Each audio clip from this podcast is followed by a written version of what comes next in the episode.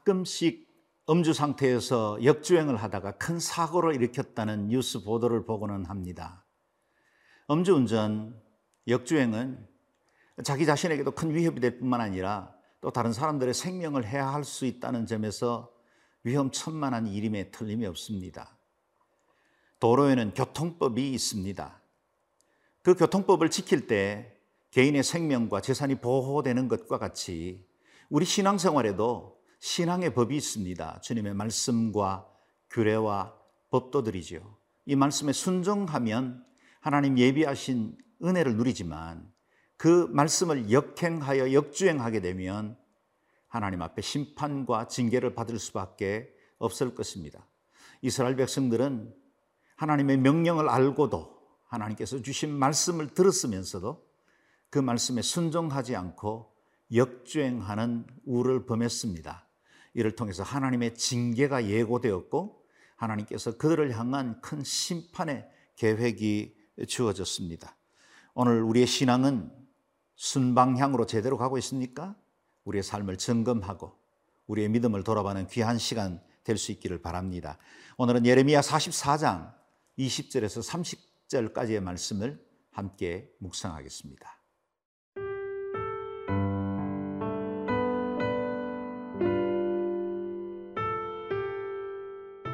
예레미야 44장 20절에서 30절 말씀입니다.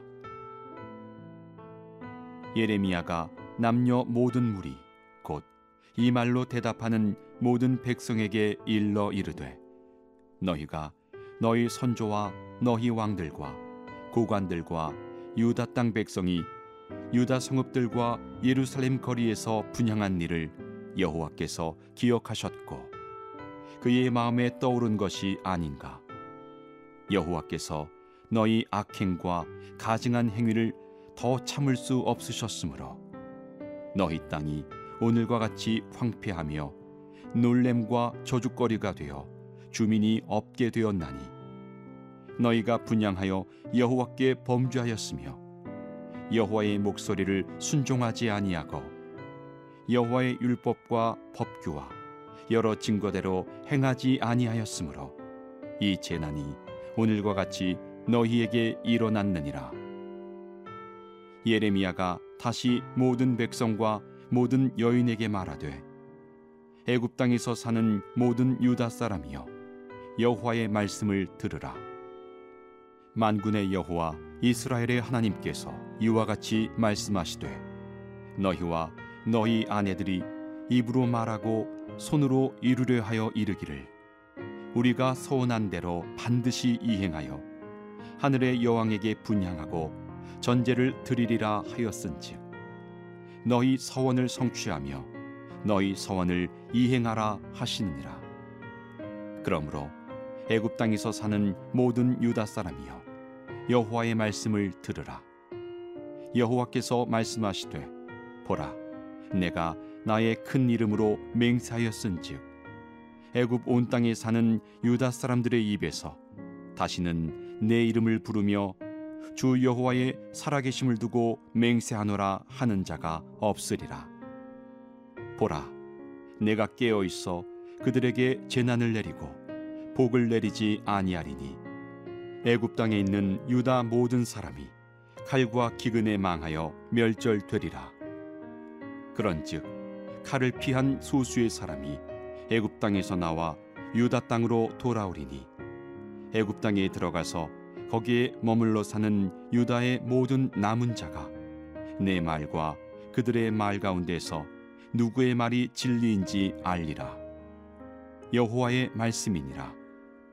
내가 이곳에서 너희를 벌할 표징이 이것이라. 내가 너희에게 재난을 내리리라 한 말이 반드시 이루어질 것을 그것으로 알게 하리라.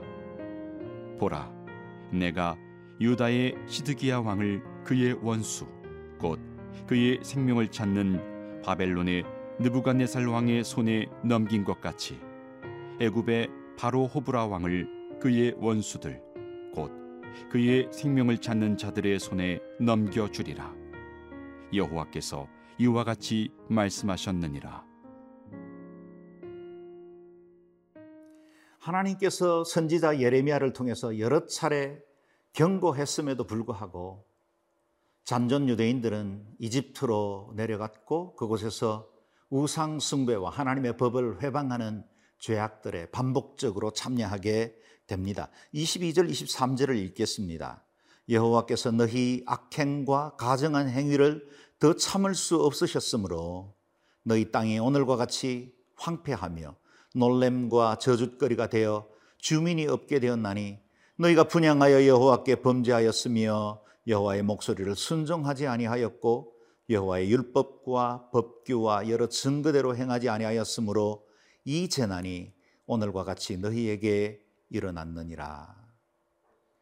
하나님의 법을 알았습니다. 하나님의 뜻도 알았습니다. 그러나 그들은 정면으로 하나님의 뜻을 거역하고 불순종하며 신앙의 역주행을 계속한 것입니다. 두 가지로 그들의 죄악을 정리할 수 있습니다. 첫 번째는 우상숭배입니다. 아스다롯, 곧 하늘의 여왕이라 불리는 그 신들에게 경배하고 분양하며 섬겼습니다. 하나님 앞에 가정한 일이었지요. 두 번째는 하나님의 말씀을 순종하지 않고 하나님의 법규와 규례를 정면으로 어겨 불순종하게 되었다는 겁니다. 그들은 하나님과의 언약을 쉽게 깨뜨리면서도 하늘의 여왕에게 분양하리라고 계획했던 그들의 서원은 지키는 배도의 길을 걷고야 말았습니다. 사랑하는 여러분 아십니까? 하나님은 오래 참으십니다. 그러나 영원히 참지는 않으십니다. 하나님은 우리의 죄악에 대해서 용서하시고 회개 기회를 주시지만 그렇다고 해서 우리의 죄를 눈 감아 주시는 분은 아니십니다. 왜냐하면 우리 하나님은 의로우신 하나님이시고 그분은 공의로 세상을 통치하시는 분이시기 때문에 우리의 모든 죄를 계속해서 묵과하며 묻어두지 않으십니다. 하나님은 그 죄에 대해서 심판하심으로 그분의 공의를 드러내시고야 마시는 것입니다. 특히 하나님께서 경고의 마지막 단계까지 갔을 때 그것은 더 이상 돌이키기가 어렵습니다.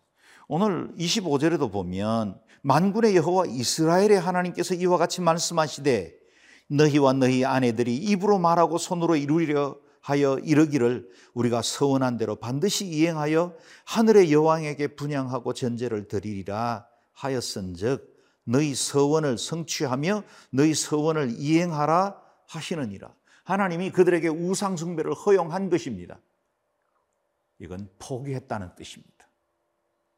로마서 1장에 인간들의 죄악에 대해서 하나님은 그 상실한 마음 가운데로 내어버려 두셨다고 하셨습니다. 내어버려 두신 상태는 포기입니다. 여기에서는 더 이상 돌이킬 수가 없습니다. 그리고 오늘 본문이 유다 백성들에 대한 경고의 마지막 메시지이기도 합니다. 만약 주님께서 선지자를 보내셔서 우리에게 경고하시고 재난들을 통해서 우리를 깨닫게 하시고 겸손하게 만드신다면 하나님이 우리를 향하신 그분의 긍휼과 인자를 거두지 않으셨다는 뜻이요. 우리에게 아직도 기회가 있다는 뜻이기도 합니다. 세상에 우리가 의지하던 헛된 신 버리고 만몬이라는 우상들에게 지속적으로 경배하며 섬기던 우리의 마음들을 돌이켜 왕이신 하나님께로 나아가야 할 시간입니다. 땅에 잠시 있다가 사라질, 장차 무너질 장망성에 우리의 소망을 두지 말고 하나님 기뻐하시는 영원한 나라, 그 의의 백성답게 주님의 말씀을 순종하여 정주행하는 저, 저와 여러분 믿음의 사람들 되시기를 축원합니다.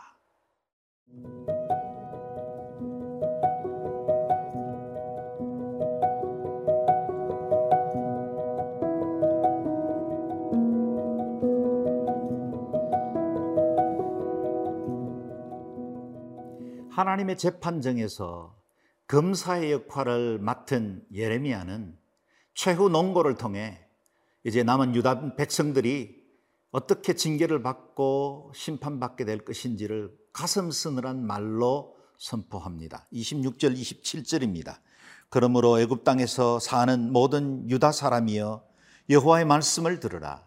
여호와께서 말씀하시되 보라 내가 나의 큰 이름으로 맹세하였은즉 애굽 온 땅에 사는 유다 사람들의 입에서 다시는 내 이름을 부르며 주 여호와의 살아계심을 두고 맹세하노라 하는 자가 없으리라.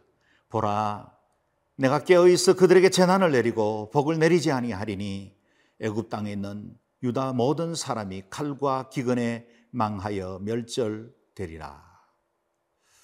앞으로 유다 사람들 중에 여호와의 이름을 부르며 그 이름으로 맹세할 자가 없게 하시겠다 말씀하십니다. 그 땅에서 멸절당하리라 선언하고 있지요. 그 말은 곧 하나님과의 관계가 단절되었다는 뜻입니다. 하나님께로 돌아올 수 있는 길조차 열려 있지 않다는 뜻이지요. 버림받았다는 뜻입니다. 피해서 도망간 이집트에서 오히려 칼과 기근과 전염병으로 망하게 될 것이라는 끔찍한 선언을 들어야만 했습니다. 이것은 곧 하나님 예수 그리스도의 은혜와 그 구원의 복음을 떠난 인류의 최후의 모습이기도 합니다. 그는 말하기를 칼로 피할 수 있는 소수의 사람들이 이 예언이 진실로 이루어졌다는 사실을 증거하게 될 것이다 라고 말합니다. 그러나 이것이 진실인지를 확인하게 되었을 때는 이미 그 결과를 돌이킬 수 없는 상태까지 가게 됩니다. 그리고 이 일이 확실히 이루어질 표징 하나로 한 사건을 예언하고 있습니다.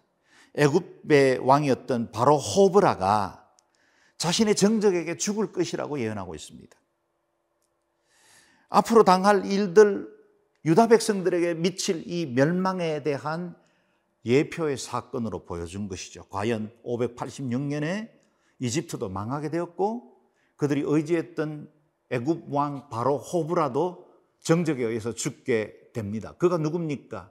문하세 왕이 만약 바벨론 너부갓네살에게 대항하기만 하면 내가 군대를 보내 너희들을 지원하겠다고 약속했던 자 아닙니까? 사람들이 의지할 만한 이 땅의 왕국들, 이 땅의 모든 제국과 그 권세, 그것들이 아무것도 아니라는 사실을 보여주고 있습니다. 오로지 하나님 한 분만 의지하라 말씀하십니다. 사랑하는 여러분, 우리는 지금 한 달여 이상 계속해서 예레미야를 통해서 선포되어지는 심판의 말씀을 묵상하고 있습니다. 축복의 말씀, 격려와 회복의 말씀을 듣고 싶은 우리에게는 요즘 큐티 묵상이 쉽지 않은 것도 사실입니다. 그러나 그 재앙의 선포 가운데 향하신 하나님의 그 마음을 읽어낼 수 있기를 바랍니다. 심판과 저주를 선언하는 그 행간 속에 담겨 있는 하나님의 마음을 알면 우리를 향하신 하나님의 선하신 계획과 목적이 있다는 사실을 알게 되죠. 우리는 유다 역사의 마지막 종국이 어떻게 됐는지도 압니다. 세계 역사들이 어떻게 흘러가는지도 압니다. 그것을 통해서 배웁니다. 하나님 한 분밖에 없습니다.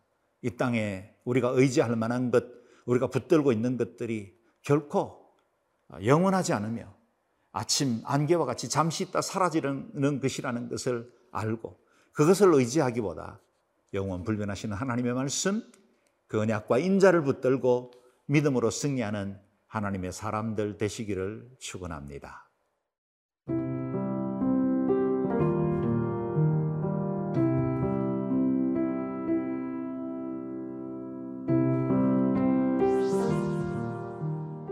존귀하신 하나님, 우리에게 예레미야를 통해서 유다의 역사와 열방의 역사를 깨우쳐 보게 해주신 것을 감사합니다. 오늘 우리 시대의 남은 자인 우리가 하나님의 말씀에 순복함으로 주의 뜻 이 땅 가운데 이루는 일에 쓰임 받게 하여 주옵소서. 세상과 온 우주의 마지막을 알고 살게 하셨으니 늘 경외하고 늘 깨어서 하늘 소망 붙들고 살아가는 하나님의 사람들 되게 하여 주옵소서. 이 진리 전파하며 살아가는 그리스도의 제자 되게 하여 주옵소서. 예수님 이름으로 기도드리옵나이다. 아멘.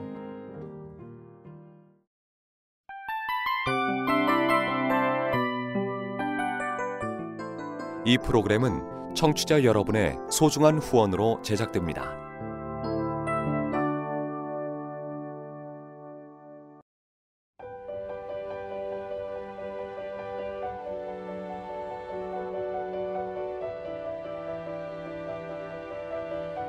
세상에는 수많은 교회들이 있지만 더 깊이 있는 말씀 강해를 찾기 위해 크기로만 교회를 선정하지 않습니다.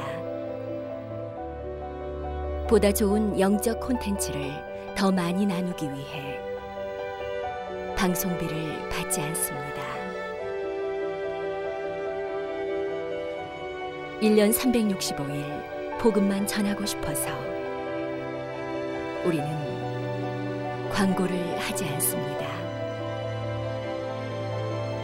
온누리의 복음을 땅끝까지 CGN TV와 함께 땅끝 선교사가 되주세요.